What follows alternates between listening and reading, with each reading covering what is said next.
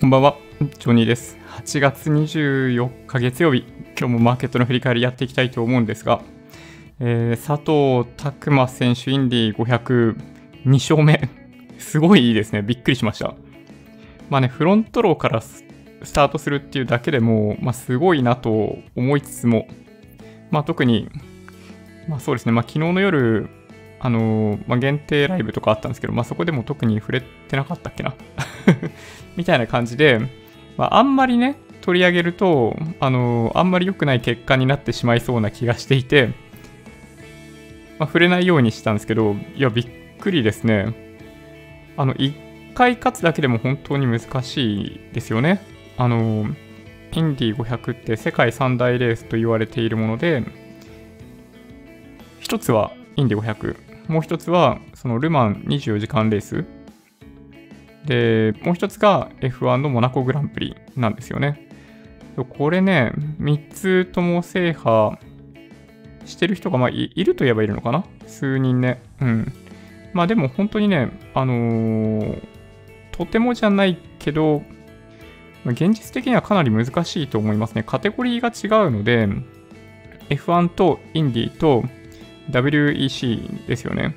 で、その3つのカテゴリーにまたがって優勝するっていうのは、まあ、極めて難しい。で、まあ、直近ではね、あの、ルマン24時間レースに関しては、まあ、アロンソ選手がトヨタから出場して、まあ、優勝しているように、まあ、優勝できなくもないかな。考え方によってはね。うん。まあだから、まあ、三大レースとはいえ、まあ、そういう意味で本当に難しいのはも F1 モナコグランプリとインディ500なんですよね。はい。あ、映像、音声、大丈夫でしょうかね？はい。いやー、びっくりしましたね。いや、まさかですね、今1回目入賞した時も結構びっくりして、まあね、まあ、ずっと参戦してたんで、まあ、そのチャンスが佐藤拓磨選手にはもちろんあったんですけど、ね、1回目の時も本当に驚きました。うん。いやー、ほんとね、複数回優勝するっていうのは史上20人目らしくって、まあ、快挙だと思いますね。うん。いや、すごい。あのーまあ、記事とかを読んでいる感じだと、なんかもともと、あの、まあ、インディー僕基本的に見てないんで、ちょっとよくわかんないですけど、佐藤拓磨選手って、あの、燃料を抑えつつ走るのが、なんか得意らしいですね。で、まあ、燃料が軽いイコール、必要な時に、必要なだけ燃料を使える。なんか F1 もそうなんですけど、燃料の比率をレース中自分で変えられるんですよ。でそれを、あのまあ、薄めたり、中くらいにしたり、濃いめにしたりとかで、まあ、パワー上げたり下げたりとかするんですけど、あのトップにいながら燃料が比較的あの余裕がある状態っていうのを作れてたらしいんですよね、奇跡的に。で、しかも、なんかピットに入った時に、ちょっとそのウィングを寝かせてあげる、ドラッグを減らしてあげるみたいなこともやってて、まあ、トップスピードであの抜かれないようなセッティングも行っていたらしくて、まあ、そんな環境の中で、あのトップに躍り出たんで、まあ、これはいけるみたいな感じだったっぽいですよ。いや、ちょっとね、衝撃ですですね。うん。もう、かつ、戦略がもう極めて、しっかり立てられた上で優勝しているっていうのもあって、うん。いや、2勝目驚きですね。はい。まあ、そんなニュースもありました。インディなかなかね、日本では、まあ、見る機会ないんでね、そう。なんか BS でやってたんですね。あの、関根さんコメントありがとうございます。こんばんは。えー BS で放送されていたインディ500見ました。それでね、ちょっとね、僕も見たかったんだけどね、複数回制覇すごすぎます。拓磨選手、チームの方々、本田さんおめでとうございます。いや、本当に、本当おめでとうございますですよね。うん。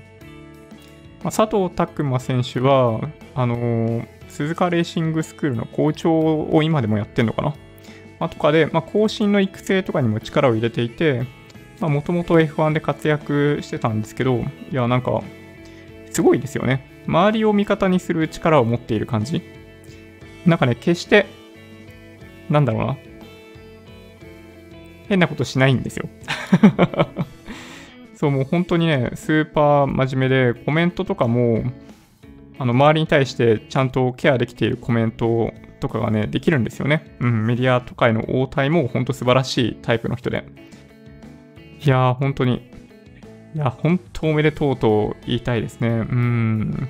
まあ、Twitter のアカウントもフォローしてなかったですけどね。そう、今回、そう、初めて、あ、Twitter あるんだと思って、うん、Twitter のアカウント見つけてフォローしました。まあね、今日はね、本当にね、そういう意味ではね、そう、素晴らしいニュースを、あの、見ることができて、はい、ちょっとね、上がりましたよ、僕も。はい。そんな感じですね。はい。インディ500って6月でしたよね。コロナの影響ですか？そうなんですよ。うん。予選の形式も、なんか変更されていて、で、まあ、あとは無観客で開催されていて、まあ、普段とはやっぱ違う大会になっていたのは間違いないですね。うん。いや、でも本当にね、すごいなと思います。あの、前からお話ししているように、まあ、僕、あの、F1 ライフチャンネルさんを、あの、まあ、結構見てるんですけど、結構でもほぼほぼ多分見てると思うんですけど、いや、もうほんとね、まあ、また動画コンテンツそれについて出してくれるんじゃないかなっていう気がしますね。うん。まあ、なかなかね、その、まあ、育成に苦戦してるっぽいというか、まあ、体制的にもあんまり良くないのかも、かな？どうなんでしょうね。コメントだけ聞いてるとなんかそんな感じがしなくもないですけど、まあ、そんな中で、まあ、校長先生優勝っていうのはね、うん、なかなかビッグニュースかなという気がします。はい。まあ、F1 は今、日本人ドライバーいないんですけど、まあ、F2 ドライバーがま3人ぐらいいたり、でそのうちの1人は今年、そのうちの2人は今年優勝していたりね、あのもしかしたら来年の F1 ドライバー期待っていうのもあったりするんで、えー、非常にモータースポーツ楽しみだなと思います。まあ、国内はね、そんなに人気がないかな、今ちょっとね。はい。それが残念かも。うん。はい。はるさん、こんばんは。えー、皆様こんばんは。もうスーパーカブで燃費を競うレースを F1 か MotoGP にすればいいと思う。スーパーカブとかね、リッター50キロでしたっけ？僕の記憶だとリッター50キロだった気がしますね。ホンダのスーパーカブって、なんだろうな。あの、新聞配達とかで使われてるようなバイクだと思うんですけど、もうとにかくね、燃費がいいんですよ。タンクもね、すごいちっちゃくって確か5リッターとかしか入んないんじゃなかったっけな？いや、おかしいですよね。うん。いや、もう本当に。まあ、バイクはね、地球環境にとっては、まあ、極めていいんですよ。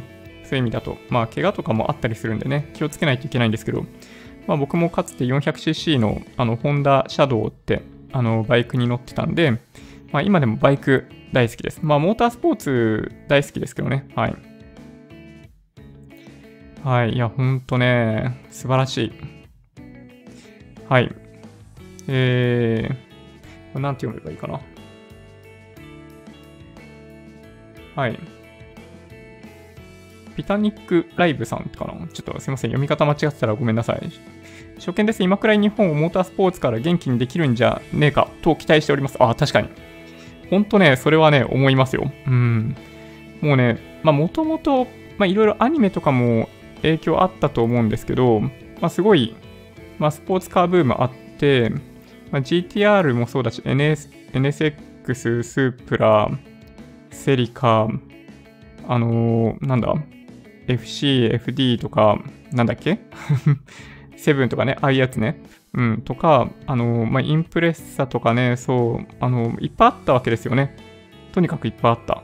なんだけど、やっぱりその、まあ、燃費問題だったり、まあ、必ずしも生活する上ではあんまり快適ではないっていうのもあって、まあ、ちょっとずつね、あのー、まあ、人気がなくなって、スポーツカーそのものが減ってきたっていうのがあって、非常に残念だったんですけど、ただね、あのー、まあ、日本の、まあ、ドリフトみたいな文化って言ったら変かもしれないですけど、あの、世界にドリフトみたいなものを本当の意味でスポーツ化してったのは日本なんじゃないかなという気がします。はい。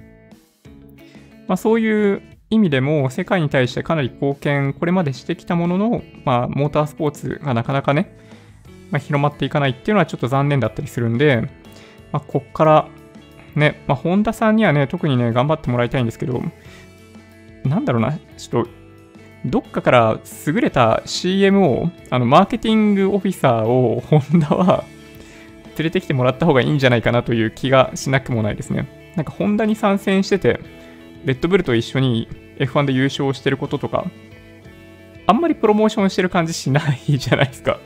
そう、なんかね、うん、まあそういうところが好きっていう方もいらっしゃるかもしれないですけど、やっぱりね、裾野をいかに広げていくかっていうことを考えれば、そうやっぱりね、プロモーション必要だと思うんで、うん、頑張ってほしいかな。うん。ね、そういうマーケティング非常に上手な方、F1、ホンダ、どうでしょうかね。はい。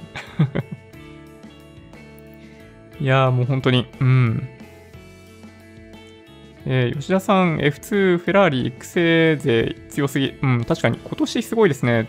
まあ、特に、まあ、プレマの2人ですよね。シューマッハ、ミック・シューマッハ、あのかつてのシューマッハのあの息子なんですけど、まあ、あれぐらい成長してちょっとね、びっくりしました。うん。まあ、相方のシュワルツマンの方が若干、まあ、早いかな。うん。まあ、ポイント的にも、ま、上回ってるんで、まあ、すごいなと。まあ、プレマでしょ？あと、えっ、ー、と、なんだっけ？ユニビル投資の、えー、アイロットっていう、まあ、選手ですよね。もう一人ぐらいいたかな。まあ、アレジ、あの、アレジも息子ですよ。あの、後藤久美子の 子供ですよ。うん。あの、ジャン・アレジの息子もいるんですけど、まあ、ちょっと厳しいかな、アレジはね。うん。まあ、みたいな感じ。そう、でもね、本当にね、あの、まあ、F1 そのものは、フェラーリチーム、ちょっとね、今年は厳しい。来年もだから厳しいかもしれないんですけど、まあ、ドライバーっていう意味ではね、そう、結構当ててる気がします。はい。アイロットにしても、シュワルツマンにしても、なかなかいいかな。あ、ミック・シューマッハね、まあ、もうちょっと頑張ってくれって言われてるみたいですね。うん。いや、ほんとね、なかなか面白いなと思ってます。まあ、ホンダ勢、レッドブル勢でいくと、やっぱりその日本の角田選手が、まあ、今年 F2 で4位以内に入ると、スーパーライセンスっていう、その F1 に乗れるライセンスの取得ができできるのかな？という話があるんで、ちょっとね、そこを頑張ってもらえると嬉しいかな。はい。まあ、まずはね、あの FP3 っていう、あ、すいませんね、ちょっと全然関係ない話ばっかりで恐縮なんですけど、F1 って金曜日、土曜日、日曜日ってあって、金曜日と土曜日に練習走行が1回目、2回目、3回目ってあるんですけど、その1回目、FP1 ってやつなんですけど、まあ、そこで、まあ、走ってどれぐらいのタイムが出るかっていうのをちょっと見たいですね。はい。はい、MM さん、インディ500、えー、ミラーライトハーブデイ、えー、レジェンドレーデーとか、えー、イベント名が、え、独特なんですよね。予選もタイムではなく平均時速で競うし、あ確かにそうなんですよね。4周、早い方4周の平均速度で争われる感じかな。F1 とかだと、まあ、分かりやすいんですけど、あの1周あたりのタイムで競うんですけど、平均時速なんですよね、インディ500って。で、まあ僕はね、インディ本当よくわかってないんですけど、そう、あの、MM さんがおっしゃってるように、なんだ？そのミラーライトカーブデイ、レジェンドデイ？とかなんかね、そう、そういうのが、えー、組み込まれて最後、決勝が行われるんですよね。うん。いやー、ほんとね、すげえなと思いました。うん。あ、ユネさん、こんばんは。モータースポーツといえば、レース仕様のルンバあります。あ、そんなのあるんだ。え？すごい早く動くってこと？絶対掃除できなくない？それいやー、楽しいですね。うん。はい。いやー、なるほどな。はるさん。YouTuber じゃない方のドリキンですね。あの人もまた神ですよね。そうですね。はい。まあ、YouTuber のドリキンさん僕大好きなんで、まあ、めちゃんこ影響を受けてますよ。この映像音声の品質は、まあ、ドリキンさんの動画から、あの、なんだろうな、影響を受けて作り上げているものだと言っても過言ではないですね。まあ、機材とかはね、ちょっと違うんですよ。すごい、ドリキンさん非常に高い機材を使っていたりするんで、ちょっとね、100%真似ることできないんですけど、そう、ちょっとね、さすがにね、できないんですけど、うん。まあ、できるだけそれに近づけている感じですかね。コスパの良い部分に関しては取り入れている感じです。はい。YouTuber のドリキンさんはすごいですよ。うん、三在兄弟ですね。いや、もう本当に、すごい。いや、楽しいですね。毎日見ちゃいますね。はい。大福さん、ジョニーさんのスケボーにもモーターつけましょう。あ、行動走れないや。そうですね。ほんとね。そう。まあ、スケボーちょっとね、でもまたやりたいですね。涼しくなったらね。はい。外で何かやるっていうのもね、再開したいかな。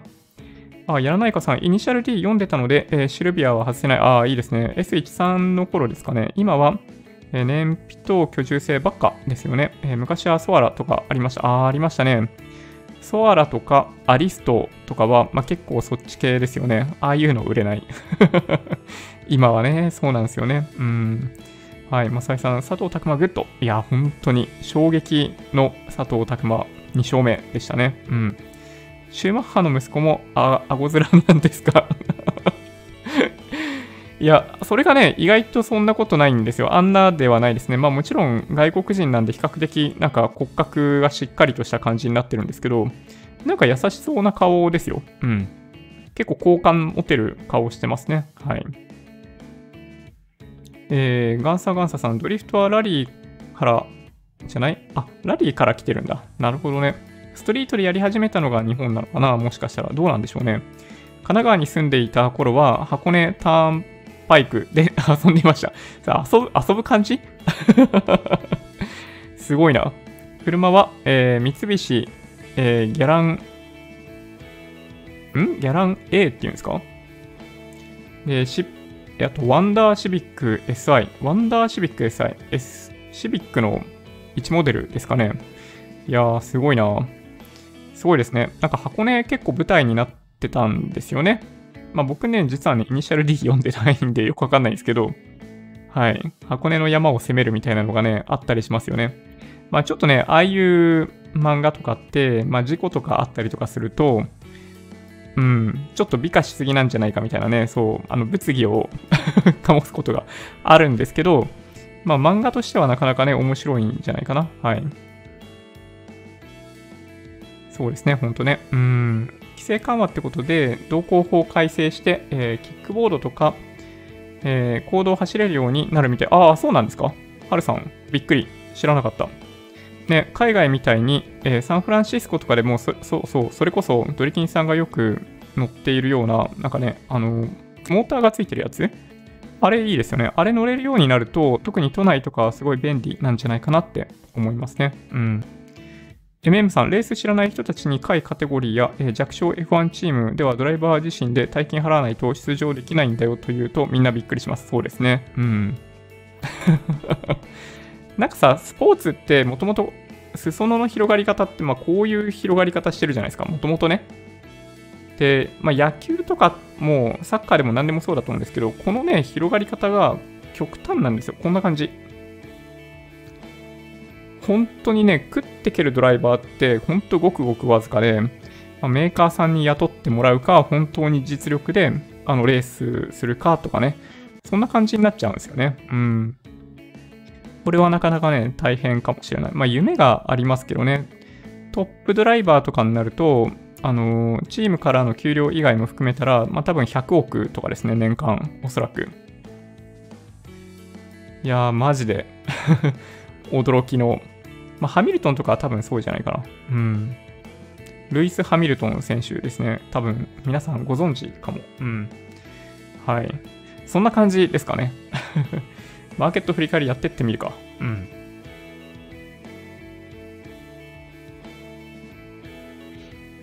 今日はですね、日経225プラス0.28%、トピックスプラス0.19%ということで、まあ、5日線に抑えられてるような感じなんですよ。ちょっとね、まあ、ちっちゃくって見えないかもしれないですけど、あのー、まあ、これで1、2、3、4、5、まあ、5日間連続で5日線に抑えられてるような形になってますよね。まあ、ただ、まあ、これまでも、まあ、同じような動きだったんですけど、まあ、じりじり下げてドーンと上げるっていうのが、まあ、よくある動きなので、まあ、あんまり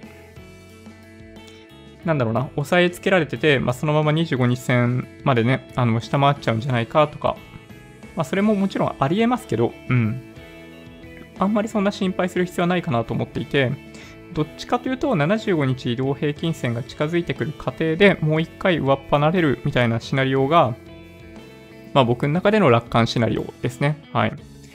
で、そのタイミングでもしかすると年末2万4000円とか、そういうのもあり得るんじゃないかなと思ってます。はい。まあ、そうなるとね、みんなおそらく含み益になりますよね。国内株式に投資をしている人たちも、まあ、ほとんどが含み益ということになるんじゃないかなと思います。まあ、これはね、そう、精神的にはなかなか重要なことだと思うので、まあ、目指せ2万4000、2万5000円ですね、日経平均ね。はい。まあ、大型があんまり調子良くなくって、小型が買われているみたいな、なんかそういうマーケットだったっぽいですよ。トピックスに関しても、まあ似たような感じですね。はい。形的にはほぼ一緒かなと思います。まあ海外がね、アメリカが、その、新型コロナウイルスショック相場前の水準を超えてきていることを考えれば、まあさっさと上に抜けてくれよ日本株って感じですよね。まあだからね、まあ日本に投資したくないっていう声も結構聞くんですよね。うん、わかる。まあ僕もね、資産に占める日本株の割合って多分ね、あの 5%, 5とかそんなもんかもしれないな。はい、そういうレベルですね。うん。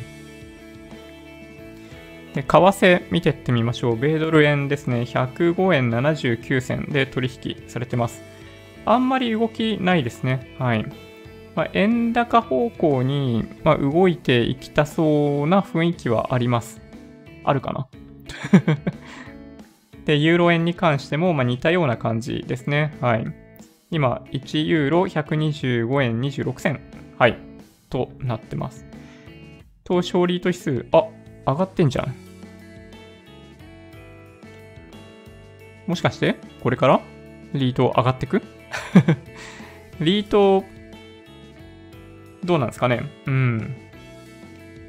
なんかこういうチャート見るとちょっとドキッとしませんかね？まあ、個別銘柄の取引とかやられている方だと、まあ、下値を十分に、なんだろうな、まあ、時間をかけて突破してきて、ポンって上がってきたところって、なんとなく、買いたくなる水準だったりしますよね、多分ね、これね。うん。いや、買った方がいいと言ってるわけではないですよ。うん、言ってるわけではないんですけど、うん、なんとなく形的には良いかなと思いました。ちなみにグローバルリートの方は、うん、まだまだって感じですね。なんかね、僕自身も保有している銘柄の中では、一番パフォーマンスが悪いのがトピックスで、その次にパフォーマンス悪いのが、あの、先進国リートか、になってますね。で、先週末のアメリカの動きですけど、はい、これで見ていくとね、まあ、ニューヨークダウが、まあ、しっかり上昇ですね。0.6%、SP500 がプラス0.3%。まあ、こっちもしっかりですね。うん。2月の高値抜いてきてるんで、なんかね、だいぶ安心感ありますよね。ニューヨークダウは、まあ、まだちょっと時間かかるかな。で、これ、ナスダック指数、ナスダック100ですけど、はい。まあ、相変わらずの強さで、プラス0.68%ですね。うん。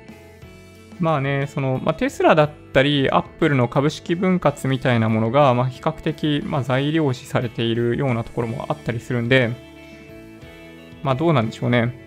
まあ、ただね、あの、まあ、一つだけ言っておきたいかなと思うのは、逃げ足の速い資金が入ってきてるのは間違いないと思うので、まあそういう意味では、この辺だけじゃなくって、コモディティの金とかに関してもそうなんですけど、逃げ足の速い資金が入ってきているんじゃないかなという気がする。少なくとも、あの、テスラとかお祭りみたいになってるじゃないですか。で、個人投資家の、あの、なんだろうな、口座数が、あの、異常に増えているというのがあったりするんで、わかりますよね。一番高いところを買うのは個人投資家ですね。はい。なので、ちょっと警戒した方がいいかなという気がします。一番高いところを買うのも個人投資家だし、一番安いところで投げ売るのも個人投資家っていうのは、まあ、よくある話なので、そうですね。ちょっと気をつけた方がいいかなという気はします。うん。まあ、その個別で見ると、そういう銘柄っていうのがいくつかあったりするなと思いますね。はい。で、ボラティリティインデックスが、えー、1回24まで戻ったんだけど、再び下落して22.27ですね。20割れとかになるともう本当に、そうですね、しばらくぶりですね。2月の前半以来かな。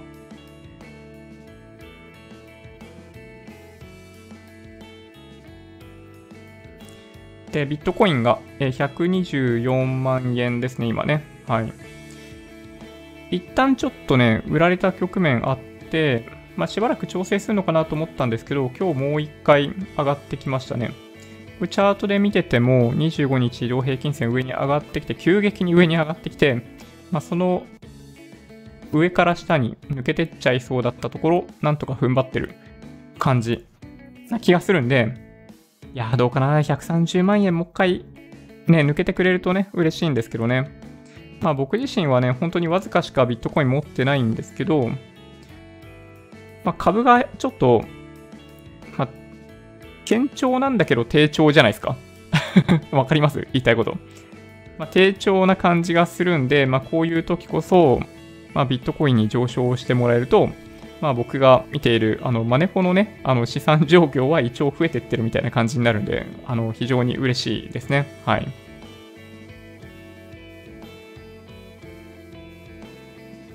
で、ちょっと短期的に警戒感高まってる金ですね。うん。まあ、ここ3日間ぐらいはちょっとおとなしい動きになってますけどね。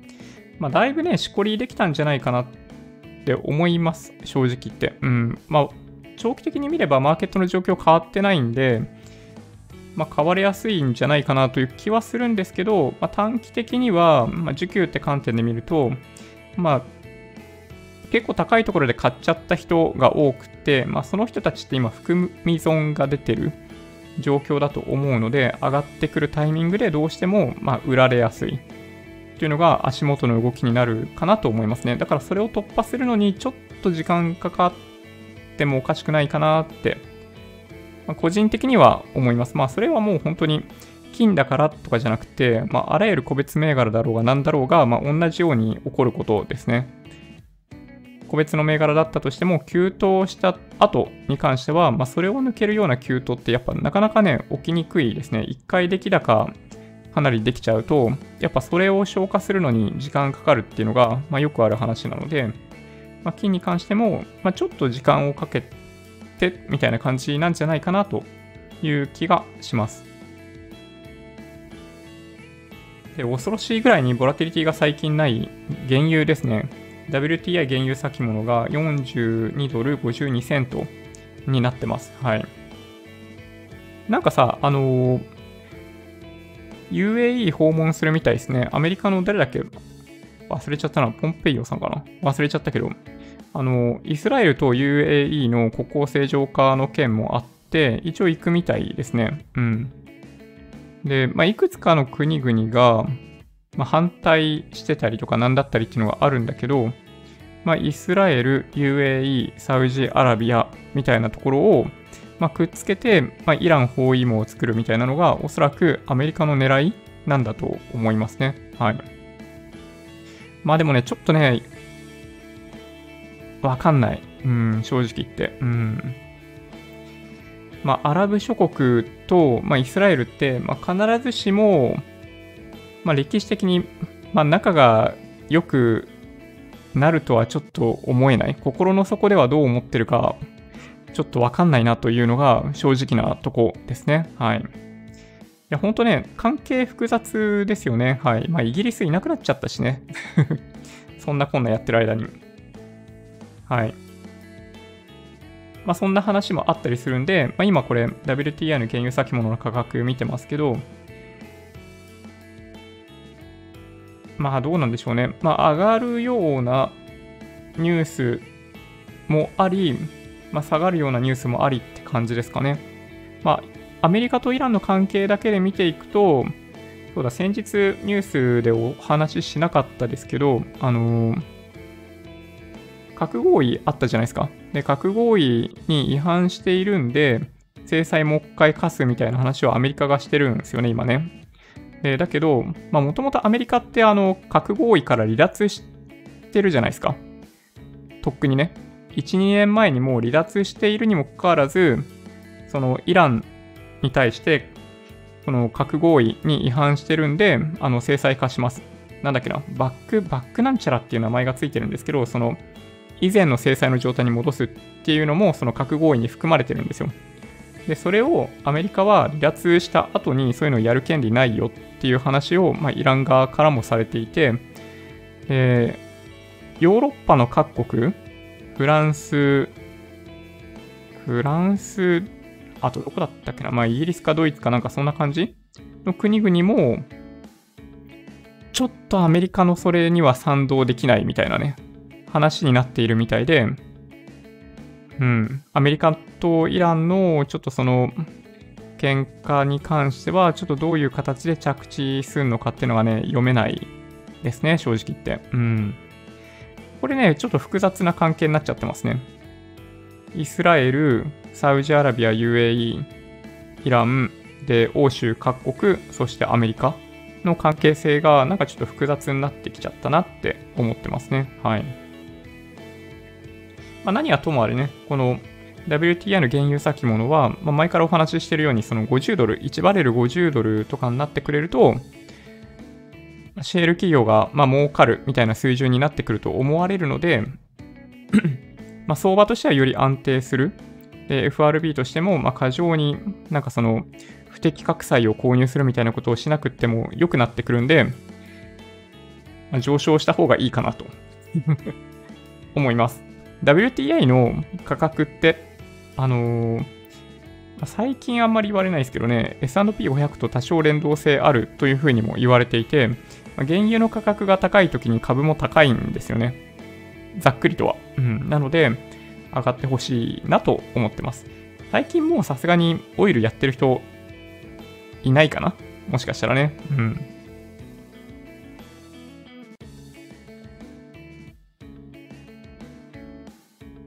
はい、そんな感じでしょうかね。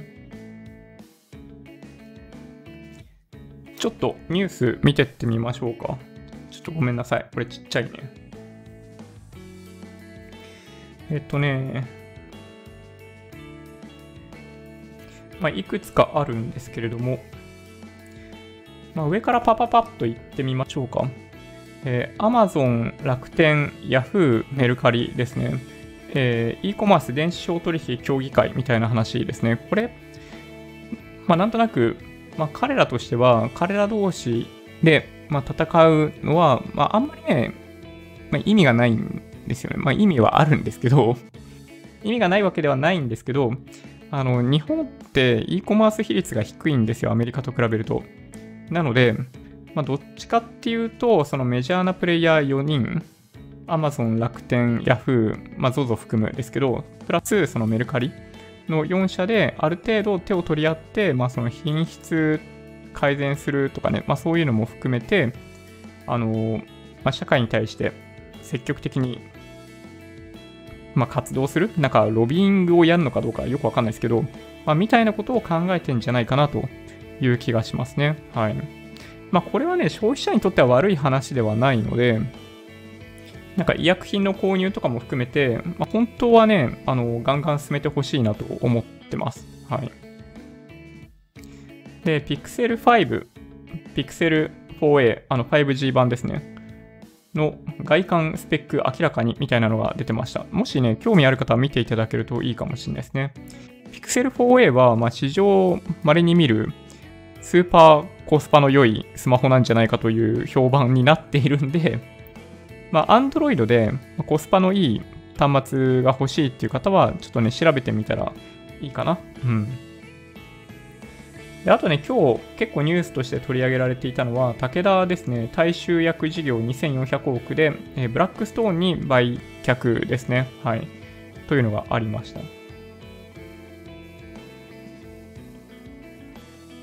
で、あとは、まあ、今日、まあ、これ取り上げなくてもいいんですけど、東京の新型コロナウイルス感染者数、えー、95人ということで、100人を下回るのは、なんと先月8日以来ということらしいです。はい。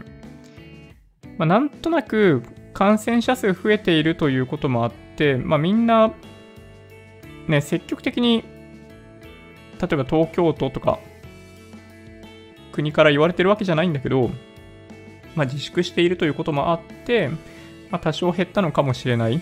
でまあ、あとは、まあ、アシットで PCR 検査したいって言ってた人たちが、まあ、ある程度検査しきった のかもしれないですけどね、これね。はい。まあでもね、いい傾向だなと思います。海外と比べると日本の環境って恵まれてるんで、その感染しにくい、あとはその死亡率が極めて海外と比べると低いというのがあるんで、経済的にはもしかしたらあの強気にいける可能性があると思いますね。はい。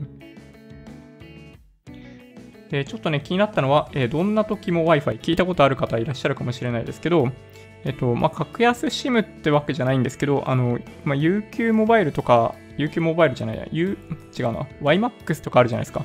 まあ、ああいう感じのサービスで、まあ、安い値段で、えー、使い放題みたいなのがあったんですけど、蓋を開けてみると通信制限やってるみたいなので、まあ、問題視されてたんですよね。行政指導とか確か受けたのかな？うん、違ったらごめん。でそんな、どんな時も Wi-Fi、あの、調整を続けたらしいんだけど、諦めた。だって、はい。プラン終了ということらしいです。これね、あの、利用していた人からすると、What? って感じですよね、多分ね。はい。まあでもね、前からお話ししてるように、あの、もうね、MNO か、あの、サブブラウンドしか生き残らないと思います。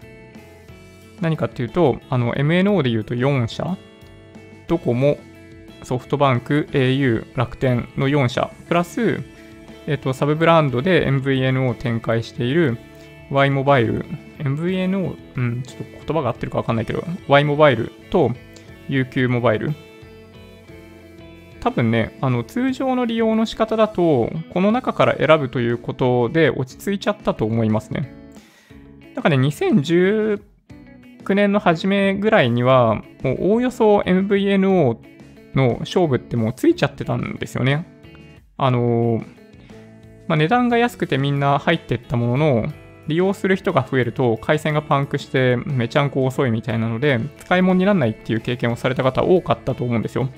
なんか僕がね、使い始めた2015年とか2016年ぐらい、あの IIJ のミオフォンとかを使い始めたんですけど、当初はね、良かったんですよ。スピードも遅くなかったし、非常に快適だったんですけど、やっぱね、あの、多くの人が使ってくると、やっぱ帯域が狭くなっちゃってダメでしたね。はい。まあ、そんなわけで、まあ、特殊な利用方法は未だにあの MVNO とかってありだと思うんですけど、まあなんだろうな、例えばデバイスに組み込むようなパターンだったりとかね、そういうのはありだと思うんだけど、一般の人が利用するパターンは、まあほぼほぼ MNO またはサブブランド、さっきお話ししたドコモ、au、ソフトバンク、楽天、えー、Y モバイル、UQ モバイルに集約されるんじゃないかなと思ってます。はい。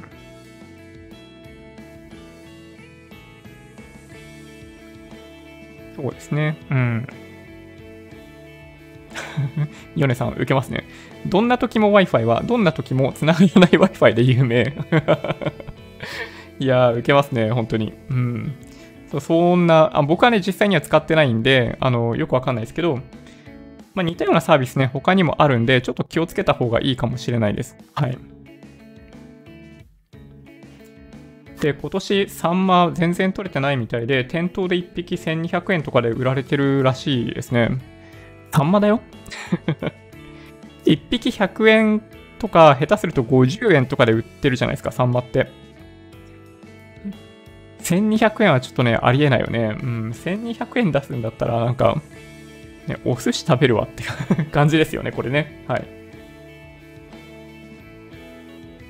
そうですね。で、あとはアメリカ大統領コロナ対策など重要政策発表。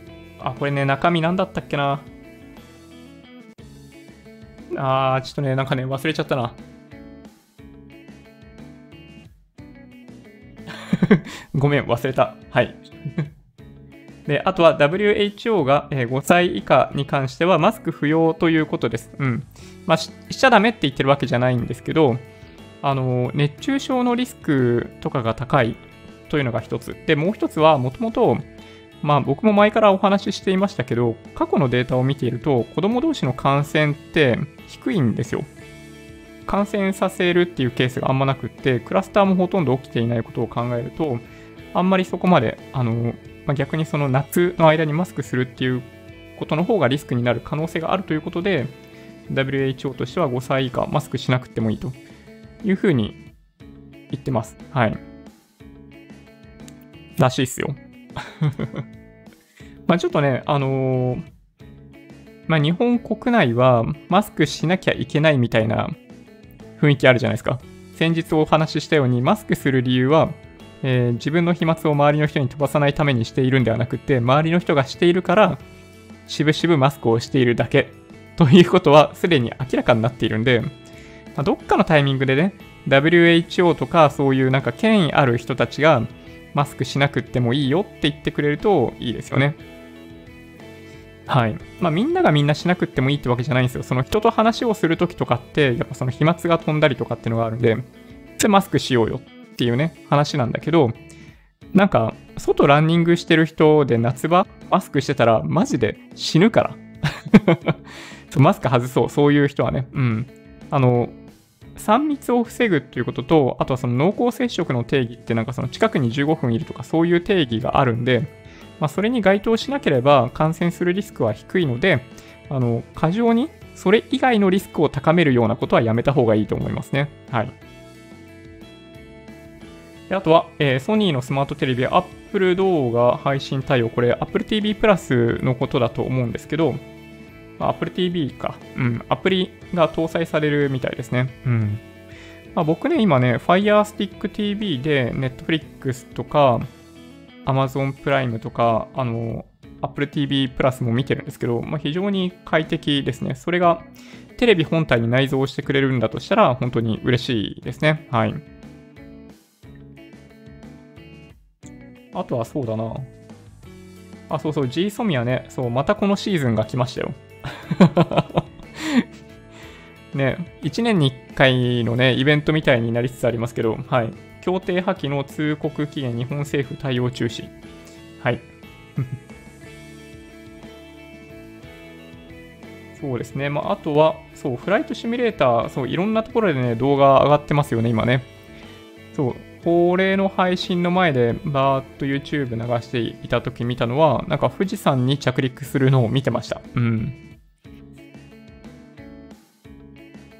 ああ、メグジャパンさんからコメントいただいてますね。あ、これはね、えっと、確か、そうそう、そんな感じの内容だった気がします。中にもう一個要素あった気がするけどな。うん。まあ、とにかくね、あの、トレーニングで、着地の練習をするんですけど、あの、離陸はいいんですよ。離陸はもうスピード出して、あのー、なんだろうな、まあ、ドラッグ増やしてあげれば、ね、浮上していくんでいいんですけど、着陸がね、難しいですね。はい。まあでもね、ようやくできるようになってきましたよ。なんか意外とね、斜めに着陸してっても墜落しない。ということが分かりました。うん。キーボードだけでやるのはね、かなり難しいなと正直言うと思ってるんですけど、まあそうですね、本当はだからね、あの、操縦桿こうやって動かすやつ、こういうやつか、こういうやつか、があった方がいいですね。うん。えー、まあそうなんですよ。あの、フルサイズのキーボード安いやつ 1, 1個今、あの、発注かけてるんで、まあそれがね、家に届いたら、とりあえず、まあもうちょっとまともに操作できるかなと思います。今使ってるね、キーボードって、あの、これなんですよ。ファンクションキーもない。テンキーどころかファンクションキーもないっていう状態なんで、そう、ほとんどね、あの、無理。というお話ですね。はい。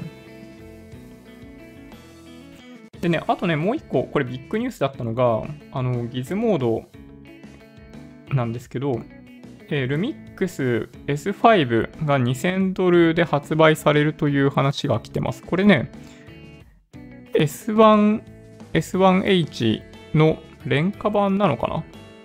フルサイズのミラーレスキーとして登場するみたいですね。うん。これ9月の頭にイベントで発表されるということなんですけど、まあ、フルサイズミラーレスキーとしては、ま、非常に安いですね。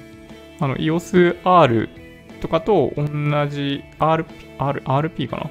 とかと同じようなレベルで、あの、ソニーの α7 III とかまあ、そういったカメラが、まあ、ことごとく、まあ、もうちょっと高い値段、α7S3 も30万円台後半、まあ、40万円とかだったりするんで、まあ、2000ドル安いですね。あの安くないんですけど。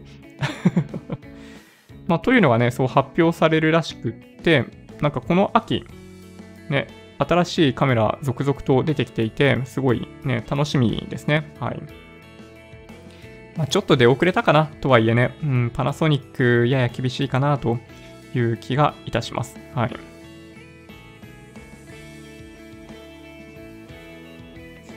そうですね。はい。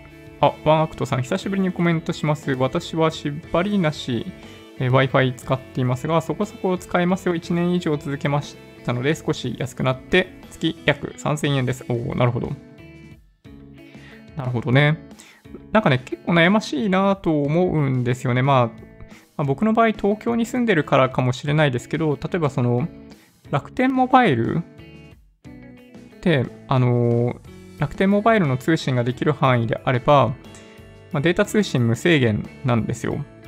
まあ、とか、ね、そういう選択肢があると、なんとなくね、その、いわゆるモバイル Wi-Fi の需要ってあんまなくなってきちゃうかなと実は思ってます。はい。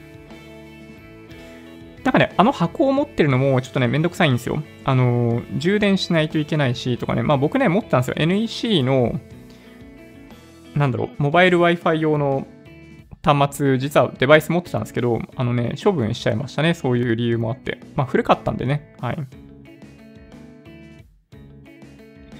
そうですね。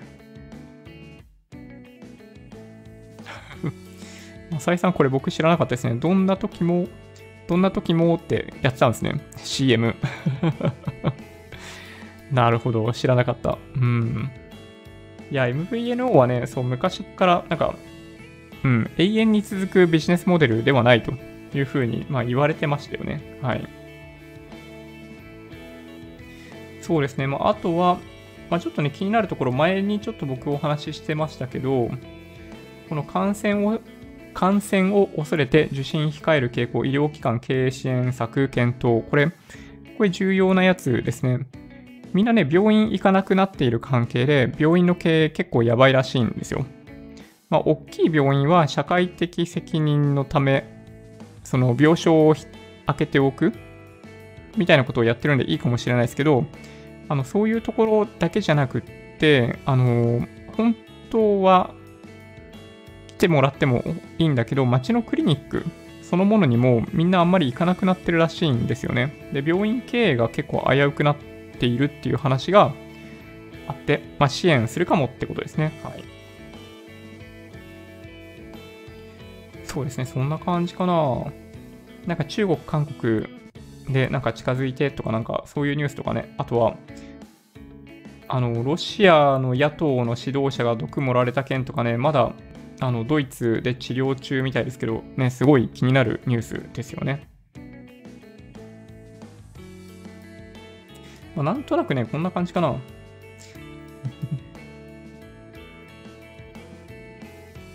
はい。じゃあちょっとね、コメントをポコポコポコポコ取ってってみようかなと思ったりします。はい。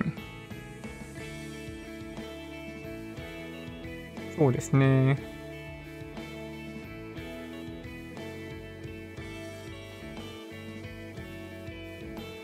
はい。えー、ロックさん、こんばんは。えー、産後6週から8週の、これ何期っていうのかな？うん。ギターの字が潰れちゃってて見えないんですけど、三腹期かな？ちょっとわかんないな。終わると女性のやる気半端ない。怖いくらい動き回るんでサポート必須。おお、そうなんですね。なるほど。いや、ほんとね、ちょっとね、今、あのー、まあ、育児しまくりですよ。育児しまくり。何の話だよって感じですけど、まあ、一日中、あの、基本的にね、寝てるか、ミルク飲んでるか、泣いてるか、みたいな感じ。で、それ以外の時間ってね、まだ少ないんですよね。そうだから、いや、ほんとね、大変。どっちかは子供見てないといけないみたいな状態なんで、そう、ほんとね、育児って大変だなって今思ってます。うん。そうですね。着陸失敗、海、地面、建物に当たるとゲームオーバーです。ひどいと爆発します。あ、爆発っていうのはね、僕見たことないですね。そうなんだ。はい。Wi-Fi、充電も面倒ですよね。えー、楽天モバイル気になってます。うん、そう、電波が入るとこだとね、楽天モバイルは、まあ、初年度無料だし、まあ、良い選択肢じゃないかなって思いますけどね。はい、日本株売ったお金で自分は半分999買って4分の1ずつ、えー、TDOC、FSLY 買い増ししました。ファストリーか。えー、なるほどね。えー、ジョニーさん結構サブスク活用されている印象あります。あー、でも僕ね、案外ケチいんで、あのー、やめますよ。うん。契約してもやめるとか結構ありますね。 DAZN、DAZNがね、高くて、ちょっとイラついてますね。 DAZN使ってる人います？高くないですか？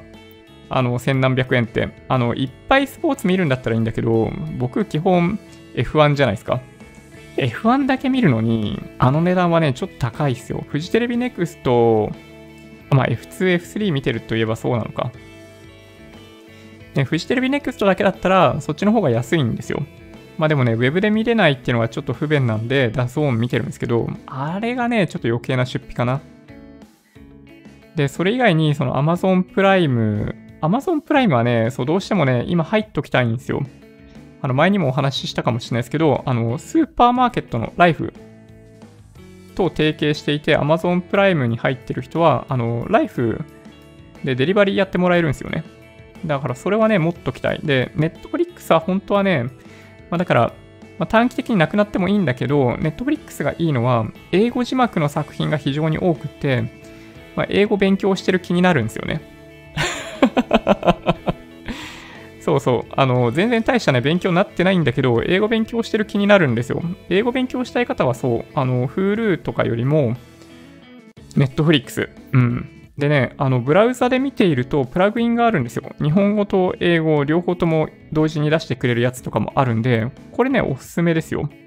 真面目に勉強すれば、Netflix でリスニングの能力はかなり上げられるんじゃないかなと思います。真面目にやればね。うん。はい。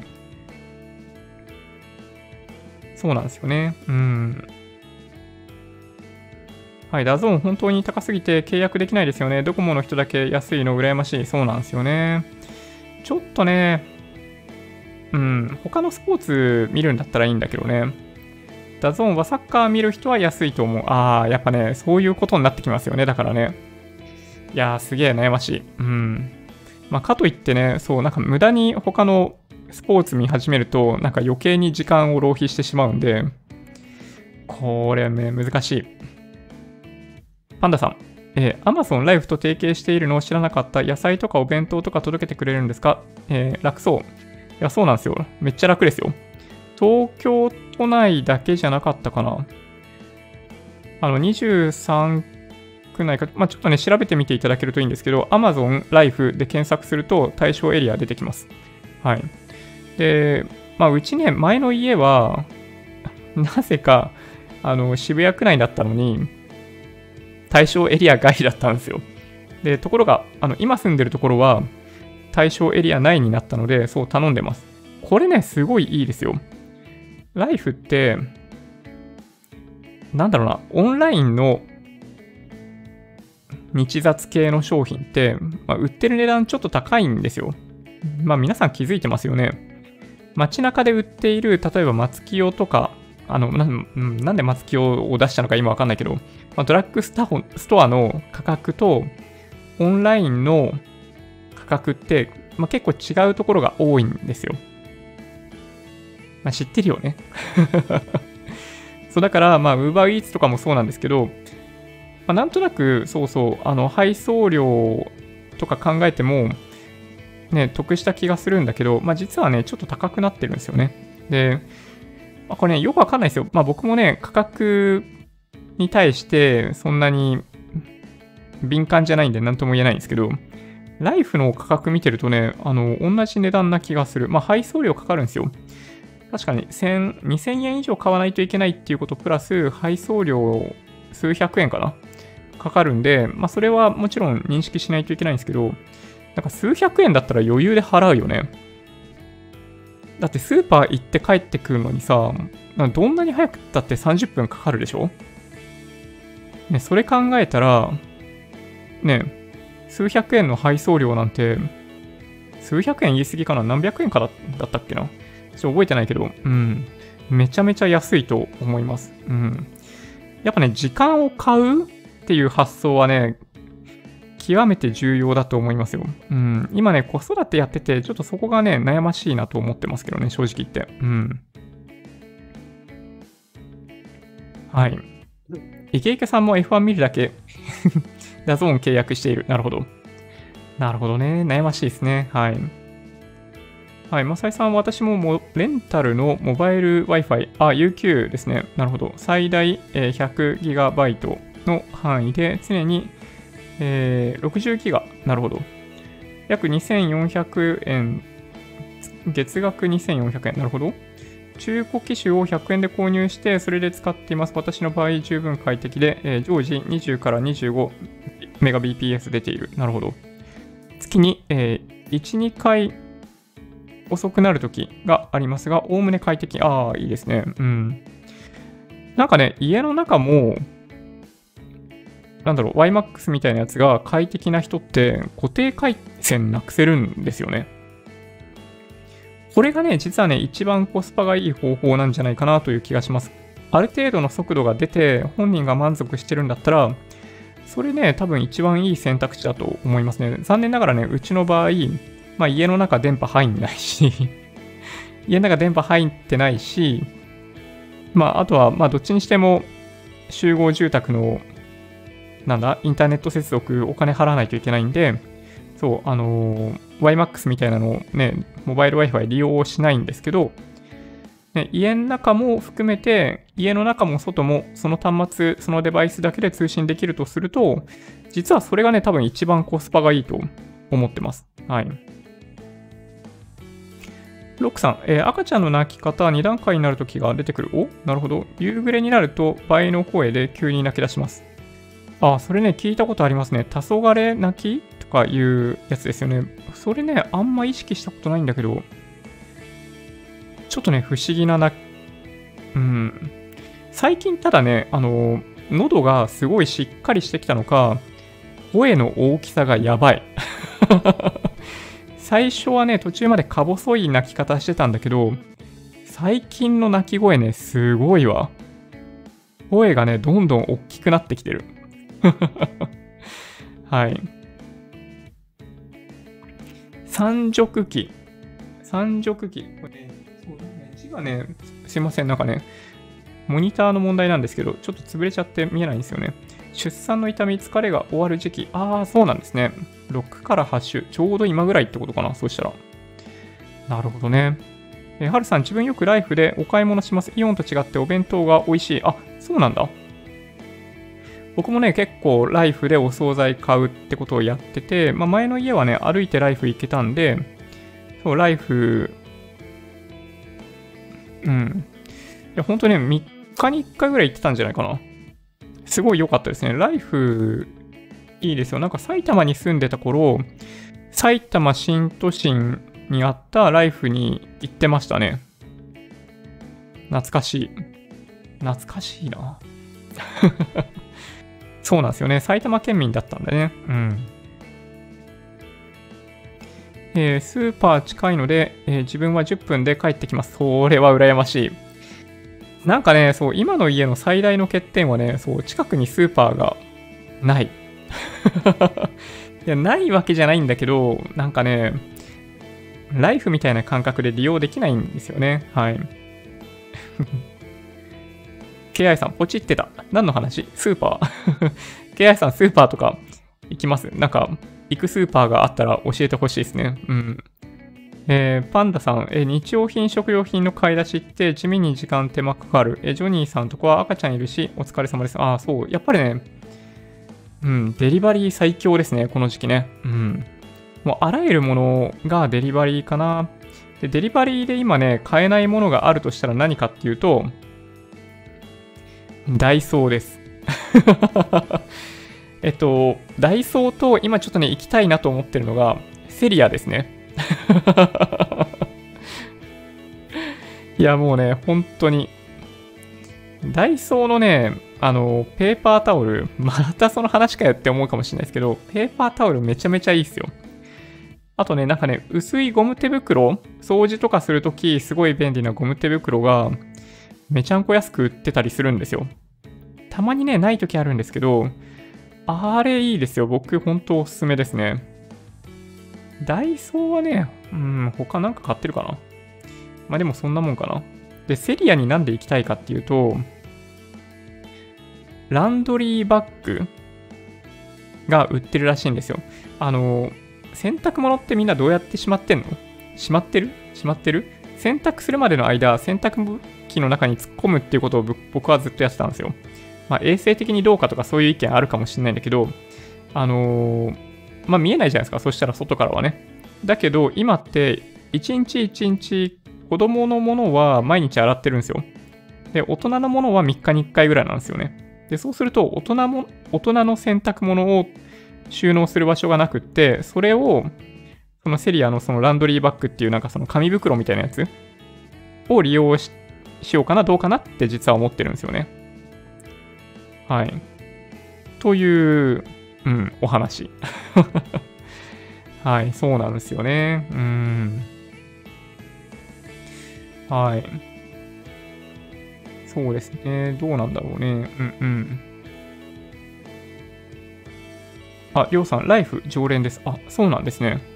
ライフは安いイメージあるんですよね。ただなんかスーパーマーケットの中で最も僕が、まあ、これまで利用したことないんだけど、一度利用してみたいなと思うのは OK ですね。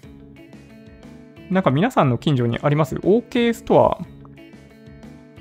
なんか何でも正直に書いてくれてるって聞いたことがあります。なんかこの後品薄になるかもしれないんで、今のうちに買っといた方がいいですよみたいなこととかも書いておいてくれるみたいな話を聞いたことがあるんですよ。OK ストアって。業務スーパー最強。ああ、そうなんだ。業務スーパーって、なんかあんまり見たことないんだけど、ど、どういうところにあるんですかね。業務用の製品がいっぱい売ってるってこと？なるほどな。スーパーマイバスケットを近くに、えー、山ほどあります。山ほどある。すごいですね。マイバスケットってイオンでしたっけ？でも、えー、歩くの好きなので30分弱ぐらいのとこまで歩いて買いに行ってしまいます。ああ、そうなんだ。へえ、なるほど。なんか結構大変ですけどね。30分。夏がちょっと辛いですよね。でもね。うん。うん、確かにね。今日そうですね。土屋さんいらっしゃらないかな。ね。はい。えー、ダイソーのペーパータオル品質が、あー、そうなんだ。150円くらいのやつの方が満足度高い。あ、本当ですか？あ、いいこと聞きました。え、そ、それってどこで買ってるんですか？どこのペーパータオルですかね？ちょっと気になる。ダイソーのペーパータオルはね、本当にね、まあ言い方悪いかもしれないですけど、なんか、まあ、ゴミのように使うというかね、そう、本当に、まあ水分取るために使っ使うとかね、横が床が汚れても全部あれで拭いちゃうとかね、そうそんな感じでもうバシバシバシバシ使うことで、まあでもね、あのー、まあ簡単に掃除できるようになったかな。そう、ペーパータオルっていいですね。うん。やっぱね、雑巾で掃除するって嫌じゃないですか？はい。うちの近く、えー、尾張屋ってあって、尾張屋かな？ Very Food っていう看板、えうちの近く外国人いるし、あれって英語的にめちゃくちゃ、あー、なんかよくわかんないですね。確かにね、 Very Food。うん。へー。ドラム式洗濯機なら時短にもなるし、入れっぱなしでも衛生面気にならない。あー、なんかでも乾燥が結構時間かかってみたいな話とか聞くんですけどね、ちょっと気になる。うん。ね、元島さん、OK 最強。あ、そうなんだ。日向きのこさん、OK 徒歩6分。あるんだ。近くに。いやー、羨ましい。ヨネさんも OK2 つくらいある。あそこは現金優遇が嫌であまり行かない。あ、そうなんですね。キャッシュレス決済、あんまいけないんだ。楽天ペイは使える OK ストア。ひなたきのこさんありがとうございます。結構使ってますね、そのコメントは。へえ。あ、最近近くコストコに行きました。いらないかさん。あれって会員費払っても元取れます？あ、わかる。僕ね、行ったことないんですよ。コストコ好きな人、コストコね、めっちゃ行きますよね。でもね、うちそんなに広くないんで、大量に物買えないんだよね、どっちにしても。うん。あの、在庫をね、できるだけ少なくしときたい派なんですよ。はい。イオンの惣菜のまずさ、異常。あ、そうなんですね。エビフライも売ってないし、あんまりいかない。え、なんすか？ハルさんにとってのエビフライが気になる。すごい重要なんですね、エビフライね。うん。へえ、ジェイソンコーラ 500ml69 円。バカ安いですね。コストコのペーパータオルがいいです。半分で切れるタイプ。あ、そうなんですね。へえ。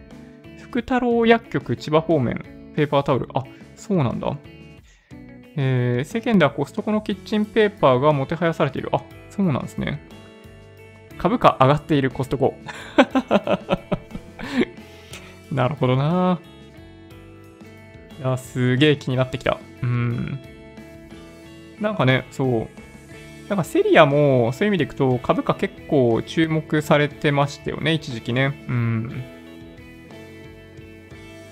なるほどね。まあ、そんな感じかな。ちょっとね、途中まであんまりコメントとか触れられなくって申し訳ないんですけど、うん。いや、今日は本当にね はい、いろんなお話伺えて楽しかったなと思ってます。はい。はるさん、エビフライは人生。そうか、深いですね。エビフライはあれですか？その、頭から尾っぽまで食べるタイプですか？ちなみにね、僕は結構食べたい派なんですよ。うん。そう、だから僕、エビフライ食べてると、お皿の上に何にも残んないんですよね。なんかお菓子みたいな感じで、おっぽとかまで全部食べれちゃわないですか？そう結構ね、そう、ピッて残す人多いんですけど、そう、あれね、僕食べちゃうんだよね。うん。いやー、びっくり。惣菜のまずさで、食品館青葉を上回る場所 私は知らない。いや、それちょっと聞いたことないですけど、あるんですね、そういうところが。セイムス、富士薬品も現金優遇。あ、そうなんだ。カードだとポイントつかないとかあった。まだまだ現金社会。あー。まあね、会社からすると、クレジットカードってやっぱ手数料取られてるんで、まあそういうことになっちゃうんですよね。うん。えー、ともさんこんばんは。え服はすぐに畳みます。えー、ベビーベッドの横に子供用の棚を、え、用意して怪しいながら畳んだり、夜よく出し入れしました。あ、わかりますよ。僕もね、実は、あの、動画でも実は、ご紹介してるんですけど、あの、IKEA のラック使ってるんですよ。ベビーラックとして IKEA のラック使ってる人が、そう、めっちゃ多いらしくって、そう、あのうん。あれ、すごい便利ですね。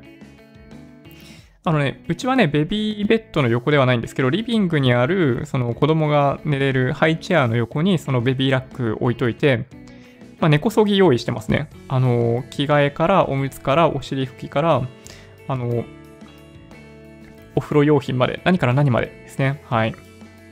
そうなんですよ。OK は OK カード作ると安く買える。あ、そうなんだ。へえー。あ、ガンサガンサさんはおっぽまでカリカリ食べます。はるさんは、えー、おっぽは食べません。グルメなので。なるほど。えー、ひなたきのこさん、えー、エビのお寿司なら、えー、頭もおっぽも食べます。おおなるほど。いいですね。はい。やばい、クイズ来たよ。KI さん。英語クイズです。え金なのに、えー、裏打ちされてない現在のような貨幣を、えー、なんとかマネーという、なんとか、ん？なんだろう。そういうなんか名前ついてるんですね。えーっと、なんだろうな。どなたかわかる方いらっしゃいます？ん？なんだろう？あれわかんないな。何マネーだろう？え、わかんないな。はい。メグジャパンさん、投資生活用品、スーパー情報、ジョニーチャンネル。あの生活に役立つ情報を、まあ、僕はお届けしていきたいんですよね。そう、だからこそ、あの、投資だけではなく、ライフハックっぽい情報を実はじゃんじゃん投稿させてもらってたんですよね。うん、最近あんまやってないですけどね。はい。ね、完全井戸端会、まさに。今日のコメント欄は日でも面白い。いいですね。嬉しい。IKEA のあのラック、えー、引っ越し祝いに送りましたよ。お、そうなんですね。はい。すごく良いらしいですね。喜んでました。そうそう。めちゃめちゃいいですよ。うん。なんかね、作りもしっかりしてるし、容量も大きいし、なんか汎用性高いかな。あんまりね、余計なデザインの部分がないんですよ。で、そう。使いやすい。かなり使いやすいかな。はい。イージーマネー、管理通貨。なんでしょうね。ね、金の裏付けがない。政府を信用するしかない通貨ってことですよね。だからね。うん。信用通貨 かなわかんないよ。うん。暗号通貨って やばい、受けますね。はい。いや、気になるな。答え待ちみたいになってますけど。これね、あの、答え出してくれなかったらもうすごいみんなモヤモヤするんで。いやー、ほんとね、変動為替相場制。気になるな。ちょっと今のうちに、今のアメリカの状況を見とこうかな。ああ、いい感じに上がってますね。ニューヨークダウ。えー、プラス0.71%ですね。はい。そうですね。いいですね。SP500 プラス0.68%、ナスダック100プラス0.78%だって。うん。あ、でもちょっと下げてきてるのか。寄り付きから下がってきているような感じはするけど、そうですね。まあ、戻り高値更新みたいな相場になってるかな。いいですね。うん。やばい、わかんない。あ、そうか。英語クイズそうだ。忘れた。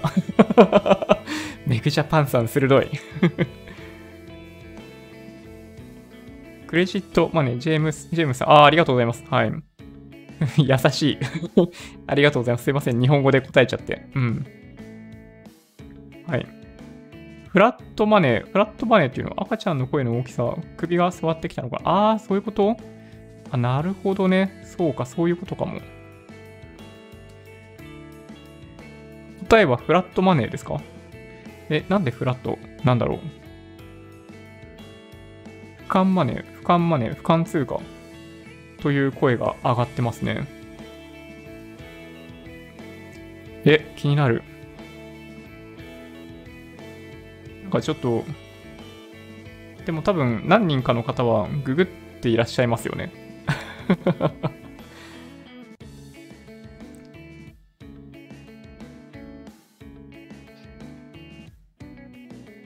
うーん、なんだろう。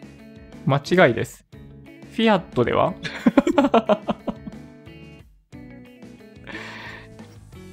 やばい、そういうコーナーか。なるほど。面白いですね。答えを導き出すのではなく、そこから導き出せる何か別の何か。え、フィアットマネーっていうの？あ、本当に？え、フィアットってあの車のフィアットのフィアット？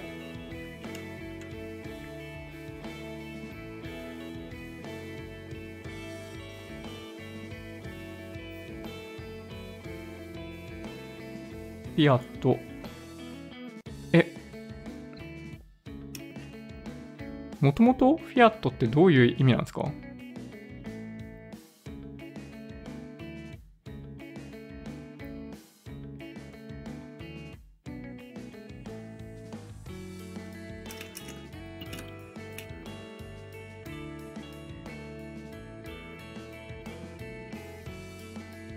ああ、フィアットそのものは、許可、認可、命令みたいな意味なんですね。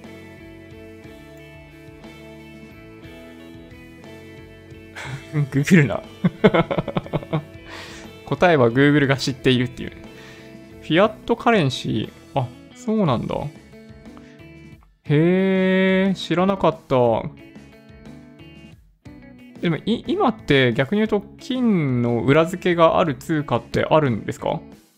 逆に言うと。で、ほぼほぼ全ての通貨はフィア fiat money っていうんですかね、そうすると。信用紙幣、英語だと faith money とも呼ばれる。あ、そうなんだ。いや、全然知りませんでした。フィアットって、名前の由来とかもそう、なんかフィアットでね、そう、Google、ググると名前の由来とか出てきますけどね。ただね、フィアットは、そっか、その英語フィアットじゃないですね。まあ、英語圏じゃないもんね。トリノの、ちなみにそう、車の方ですよ。トリノのイタリア自動車製造所の意味みたいですね。うん。ファビ、えー、ファブリカ、ファブリカ、これ工場ですね。ファブリカイタリアーナオートモビ、オートモビリトリノの略なんですね、フィアット。そうか、本社トリノにあるんだ。いや、そっちはそっちでね、気になる。うん。なるほどね。いや、面白い。英語系投資 YouTuber として頑張りましょう。いや、確かに。いや、なんかね、いや、そういうのもね、ありですよね。うん。いや、確かに、フェイス、フィアット、似ている。うん。いや、面白い。あ、安倍さん、週内に会見する速報出ている。え、健康問題ですか？もしかして。これ、大丈夫？株価。これ健康問題の可能性ありますよね。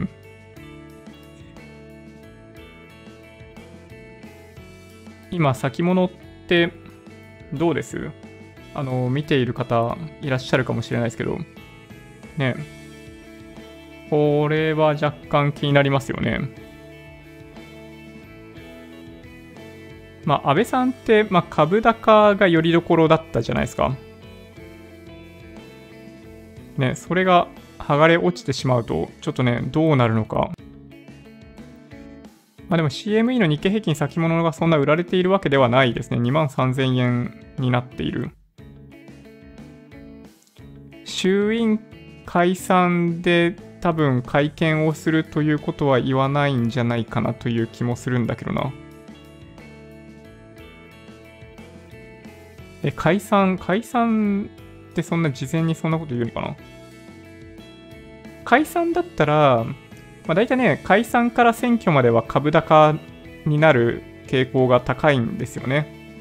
まあ、これはまあもちろん政策期待で上がるんです。アノマリーと一言で言ってしまうとちょっとあれなんですけど、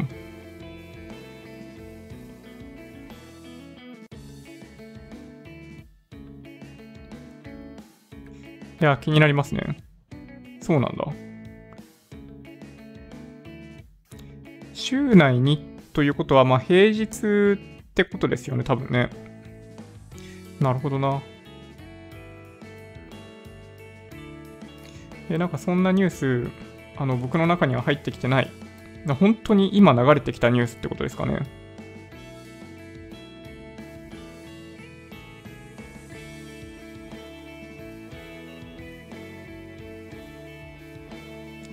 消費、衆院解散なら消費税絡み。ああ、ね、解散はそう、突然のイメージがあるんですよね。まあ、噂としては流れるかもしれないですけど、なんかけ、わざわざ、そう、宣言してから解散するかなという気がするんですよね。だって、まあ、殿下の宝刀じゃないですか。解散って、総理大臣としては。